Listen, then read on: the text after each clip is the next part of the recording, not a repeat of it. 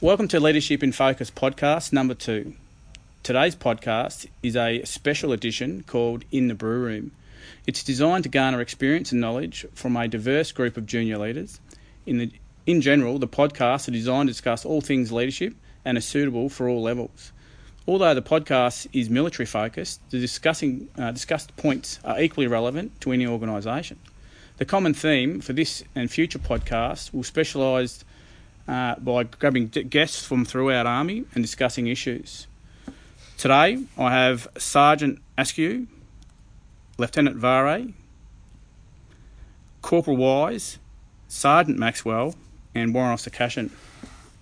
Ladies and gents, uh, thank you for coming along today uh, and being part of the podcast and allowing me to ask some questions about some of the challenges facing junior leaders in modern organisations. I have a few questions, uh, and we'll, we'll, sort of we'll crack through them pretty quickly. Uh, the first question uh, I'd like to ask is: Have you seen, or have how have you seen daily and weekly routines implemented in your organisations during your career? Have they worked, or have they been less effective? Uh, yes, sir. Having experienced both sides of this, uh, I interpret this as knowing um, knowing what's about to occur uh, on a regular basis, or what's not, or not knowing what's going to occur, um, and then to help with this is by formulating training programs to assist with routine in the future. Okay, so as a, as as a troop sergeant, eh, are you responsible for the development and implementation of those programs and routine? Uh, yes, sir, along with my troop corporals. Yep. Yep. Uh, yeah, I've, I've sort of seen it uh, implemented uh, good and, and bad. Uh, more so uh, good at the start of the year when it's a sort of fresh, uh, fresh year, and then uh, sort of during the year it starts to fall aside with um, like our priorities that are like fighting for precedence, especially our pre and sort of post uh, a field. You're always going to get these sort of priorities or tasks or something like that, and normally it's the first things to go is like sort of PT or um, yep. something like that. So, so before I ask a, a RAEME perspective for you guys as troop corporal and troop sergeant, would it be beneficial, and do you think your soldiers respond better if they had a set in place routine that never changes? And although there are some competing priorities between uh, tasks that get driven from um, headquarters um, and maybe some self-opposed tasks. But if those same routines, day in day out, do you think your soldiers would respond to those? Probably uh, a routine. excuse me, uh, a routine with a little bit of flexibility alongside it. So. Okay. I'd have to agree, and I, I, think just sort of the nature of the beast of the army as a whole, you're never going to get that sort of set in stone program that's going to you're going to have day in day out. So I think the answer sort of the question sort of answers itself. It's it's I think it's an impossibility almost. Okay. To get that. Your training programs are they up on your notice boards, or are they something that gets articulated during knockoff, or both? Um, my troops are up on my troop notice board, so yeah, and they're two weeks in advance. A bit of both, and changed pretty much last minute. Okay. So um, yeah, so I've I see generally um, weekly programs that are generally released sort of the Thursday before, which covers the week following. Um, they drill down to everything from physical training, who's running the physical training in the mornings, up until uh, an AM PM sort of sort of daily breakdown. Also in those programs, you know, it covers any upcoming task orders for the week that and the particular troops to task required. Um, it's good because it gives everyone sort of an idea of what's happening for the week, so they can be prepared for any anything that's going to happen. So, Squadron 2 Cav separated from the rest of the regiment, uh, so physically dislocated uh, within Townsville, or Lavarack Bar- Barracks in particular. Does that provide any further challenges, or there's a program on the wall plus verbal get you across the line? Uh, generally, sir, it's it's as a program on the wall. It's rela- released down to the um, from the diggers all the way to the the OC and the 2IC, they're all aware of it. Um, the the biggest challenges of our physical dislocation is sometimes things that come out word of mouth around the regiment don't make it to C Squadron in a quick sort of fashion. So sometimes last minute tasks do override any training programs or weekly programs that we do have implemented, but uh, we remain flexible at most times to do anything like that. So, if I was to ask, what would be your recommendation or something you would fix about training programs or routines? What would they be? Um, oh, that's a hard one. So at the moment, I think the current structure in which we have in A Squadron 2 Cav is working. Um, not knowing what's coming down from uh, Reggie Ops is pretty much our curveball on a regular basis because it's um, probably notice of higher uh, regimental ops tasks would benefit us, but sometimes we don't have that luxury and we've got to fulfill it at short notice. So. All right. Well, outstanding. Yeah, some uh, some good insight. Um, and uh, from my from my experience, I think a, a routine. Yes, there needs to be some flexibility, and yes, information will come out of regimental headquarters from ops that are short notice, and, and that's and that's never going to change. And it? That's that flexibility that you talk about within your within your instruction. But I, I believe that a good a good uh, set in stone routine from Monday to Friday that never changes, so soldiers always know, but also coupled with having your training program up weeks in advance will assist the soldiers having an understanding of you know what is happening in, in days to come. So yeah, well that's that's, that's outstanding. I will, we'll crack on to question two. This is a this is a comment um, and a complaint that I think has been around for some time. Uh, and it's a, the common complaint is that junior NCOs is that they don't feel empowered to lead, or basically to do their job. Is this still a criticism? And if it is, how can we fix it? Yeah, so I personally don't think this is the case currently, well, in A Squadron anyway. Um, we're actually doing more to empower, uh, sorry, empower our junior NCOs, um, putting more responsibility on them, allowing them to have more input into the training programs, and then holding them 100% responsible for the training outcome of it all. Yeah, what do you reckon, Wisey? Uh, the old adage of like, uh, I guess we're sort of going on the whole micromanagement sort of side of it. It, I believe it doesn't have to be a thing if you don't let it, if if you if you don't let it be something. If um if you're given clear intent, um if you yeah if you've given sort of clear intent, you should be able to run with it to achieve you know side end state and stuff like that. But I think comes down a lot to uh, sort of the guys' personal experience as well as uh, the trust from from above is actually letting people run with it. Okay, so we had a discussion before the podcast started. It was all about allowing uh, our junior leaders to make mistakes. You know, allow them to make mistakes because we make we learn more from mistakes than we do from our successes, and it's about as a senior junior, as a senior corporal or a uh, a uh, troop sergeant, troop platoon sergeant, whatever the case may be, and even up as far as the SSM, CSM, he's not. He's been slow to punish would be very swift to praise. Um, do you think that's a fair a fair cop? Do you think that we need to mentor our junior leaders through uh, poor decision making? Oh, definitely, sir. Uh, if if we don't allow junior leaders to make mistakes, then when they start moving up to rank of sergeant and warrant officer, they're not going to know. Um, you know, they're not they're not going to know that they've made any mistakes. They're going to think that they've done everything right, um, but really they've just been babied through their career by uh, people taking the responsibility off them. Uh, we, we need to give junior NCOs the power, especially in um, 2nd Cavalry Regiment. We give our Bravos and Charlies the, the charge of millions of dollars worth of vehicle. They're responsible for those vehicles. They do all the maintenance, they do all the stores, they uh, provide their own training programs for their soldiers. I think we need to carry on doing that sort of stuff and not sort of just leading them where we want them to go. Okay. Yeah, good man. What do you think? Um, I think there's a wide range of factors that go into anyone making a decision or anyone making a mistake. And realistically, you know, we're all human beings and everyone will make a mistake and everyone will slip up eventually. And if it's, you know, it's not threatening major equipment through negligence or it's not life threatening, then let them make the mistake. And then if they make it a second time, then say something and be like, look, you, look you've done this twice now. That's not on. I think it, I make mistakes, you make mistakes. If you learn from it, then good, keep making them. So Yeah, agreed. Tyrone? Yeah, so I'm going to use an example I, I had. So in my career, going back to when I was a corporal, the most enjoyable rank that I've had in the army easily.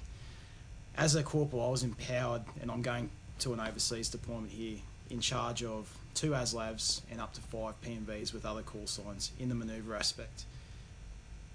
I was lucky enough to have uh, a lieutenant that allowed.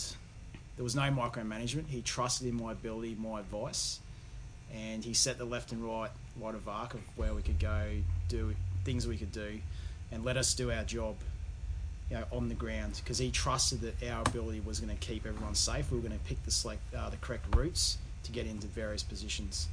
Um, and fortunately enough, throughout my career, I've worked under a lot of people that haven't micromanaged, and I think that's developed me now to where I am in my role as uh, the operations warrant officer. Um, the Cav is that yeah I still have NCOs under me, but I don't like to micromanage their their daily tasks. So I think you can get shaped very early on in who you're going to become as an NCO by the experiences you've had from uh, your supervisors. So that's that's my point of view, um, and i that's just a fortunate point of view from my perspective that I wasn't micromanaged and I allowed um, I was allowed to do my job, and I had a lot of trust um, forced upon me to, to do my job as a junior NCO. And I think that's the exact same thing that I would put upon junior NCOs in the future. Encourage them to, to, to lead, empower them to do their job, because I mean, they need to know how to step up to the next position as well, and that's all about empowering them to do that. Yeah, yeah, excellent. Um, a good answer. So, sort of linked to that. So, when when leadership is mentioned in, mentioned in a military context, both internal and external, um, people thoughts always or often tend to, to, to stray straight to operations or, or war or warlike. I, on the other hand, believe that leadership in barracks is often more challenging and difficult.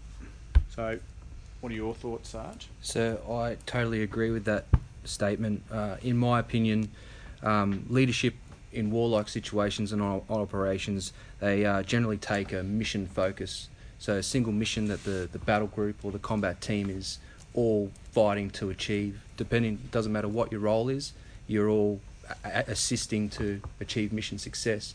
However, when you're in a barracks, in the barracks realm, you know you've got everything else that comes into play. You've got your soldiers' families, you've got key dates, you've got uh, your soldiers' social uh, side of the house, you have uh, task orders coming in left, right, and centre. You have multiple exercises that you've got to prep and plan for. You you know your, your stores requests have to be in for every exercise 30 days out. You have to. There's just so much coming at you left, right, and centre that it's um it's a lot more difficult than that single, almost a single track, mission focused Yeah. world. Yeah, I agree, and I think operations are certainly more stressful. However, in barracks, we have a lot more competing priorities, uh, whether it being personal or even work. And we discussed that already with you know operations cell getting uh, short notice tasks, non-platform requests being pumped down to the squadrons. You know things become very complex very quickly, um, and it takes some good leadership to, to make sure that the, the, the unit subunit it, it tracks um, where they need to be. Ma'am, you got any to add?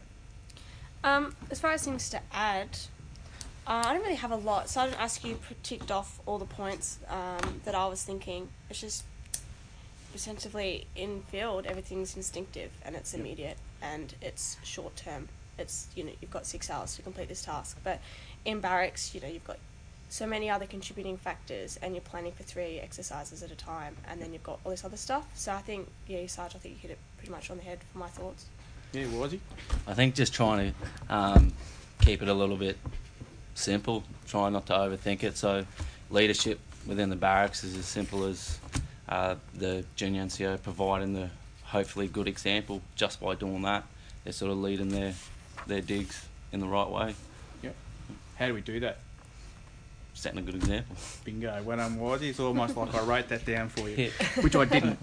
Yeah, yeah, great answer. Thanks, Wisey. So it brings me to our last question, and, it's a mantra that I personally believe in. Uh, and is, um, you often hear the quote about being brilliant at the basics. And, and, and what, does this, what does this mean to you and how does it resonate? Now, prior to the podcast, just for our listeners, we had some, uh, some, some conversations and, and it, it sort of it, it stood out that there's a bit of a misunderstanding of what that quote actually means. Um, and we soon understood that it, it depends on what trade you do, what rank you are at. So what we'll do now, we'll just go around and, and we'll, we'll, we'll get an indication of what that question means to, to the group I have here. So, Maxie, do you want to? Yeah, sir. So, I I was before the podcast was one of those people that misinterpreted proper meaning of brilliant at the basics, but after having a bit of a better understanding of it, um, I believe it's being good and competent at um, basic skill levels of um, specific jobs that once they're all combined, they make you who you are and a uh, a good asset to your trade or a troop asset to your squadron or a squadron asset to your regiment. So You made a good a good analogy before about the one percenters. Can you can you elaborate? yeah, yes. So I interpreted it originally as um, nailing the one percenters. So if you nail the one percenters, such as um, your individual vehicle craft, your own navigation, your own personal admin, all those things, if you nail all those one percenters and there's a hundred of them, then you're succeeding and being awesome at your job. So I have a question for you uh, because you are a troop sergeant. So, When in the field, uh, we're in a, a troop hide. What what makes you do the right thing? What is it that tells you that you need someone on picket? You need someone, which you- sorry, you need everybody to have their shirts on. You know to to make sure that people are carrying their weapons. To make sure that you do those one percenters that are pertinent to your rank and trade. because I got an angry SSM, so. okay. No, no, but, um, probably because uh, it's it's what needs to be done because there's no point training in the field and becoming com- uh, sorry becoming complacent in the field only to take that complacency potentially into an operation. So let's. I know it's another throwaway line. We train how we fight, but it's 100% what we should be doing all the time. Yeah. What do you reckon, Sarge? You you know, being being RAEME, did you do you see the same? Yeah, so um, from a RAEME's perspective, um, like the same with the conversation we had beforehand, um, brilliant at the basics to me sort of tells me as a fitter sergeant, um, if I'm brilliant at my job, my base role, if I know my role as a fitter sergeant, then that allows me to um, focus more on things like that I'm not brilliant at, sort of, as I was saying, an, AC, uh, an armoured crewman, for example. Um, if you know your own job well, um, it's going to impact more on the, the bigger picture sort of things, and that even steps up into the the squadron and the the uh, the regiment level. You know, having basic things like your standard operating procedures, um, your actions on. If everyone nails those basic things, then um, it's going to give everybody more clarity and a better gauge as to the success of of a particular mission set or something like that. Yeah, something else we, we spoke about just for our listeners' benefits is is being brilliant at the basics, right down to the basics. So everyone being, you know, great at navigation, first aid, weapon handling, you know, foreign movement, and then progressing that, using that as a firm foundation as we make our way up. And that includes dress and bearing. That includes, you know, having frayed t-shirts, frayed slouch hats, sparrows, etc. They, they're the basics that we're talking about. There is no left and right of arc. It's a full 360. Uh, it talks about what it basically what it needs to you need to be to be a soldier, and all those basics that encompass that. Is all, that's my interpretation, and if we get that right, then you know we should be able to go from here, step from here, step through our training continuum, and go on operations and do a great job. But it starts at the basics. Well, ladies and gents, thank you. Um, thanks for sharing your experience and thoughts on a number of issues and challenges facing junior leadership in, in, in your organisation. I'm sure that listeners will get and have got a great deal from our discussion today. Uh, to our audience, I value your feedback, positive or otherwise, and if you have any suggestions, please email me at leadershipinfocusaustralia at gmail.com, all lowercase. and feel free to, to follow me on uh, Twitter under Jason Moriarty. Again, thank you for tuning in uh, to our second podcast. Thank you.